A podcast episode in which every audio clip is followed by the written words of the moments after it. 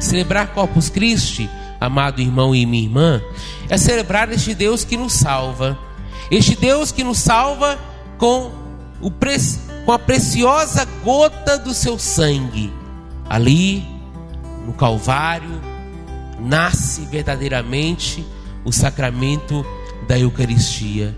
E aquela gota de sangue que caía, que jorrava do peito de Jesus na cruz e que caía no rosto de Maria, do discípulo amado e, do, e dos soldados ali, era as gotas de sangue da salvação. E é verdade isso, né? A gota do sangue de Cristo nos salva. A gota do sangue de Cristo nos liberta, nos transforma e nos faz buscar cada dia mais a vida eterna. E como salmista, a gente canta, a gente grita poderei retribuir ao Senhor Deus por tudo aquilo que lhe fez em meu favor. Para isso, eu continuo a celebrar este memorial. Eucaristia é para nós memorial da salvação. Deus continua a viver em nós pela Eucaristia.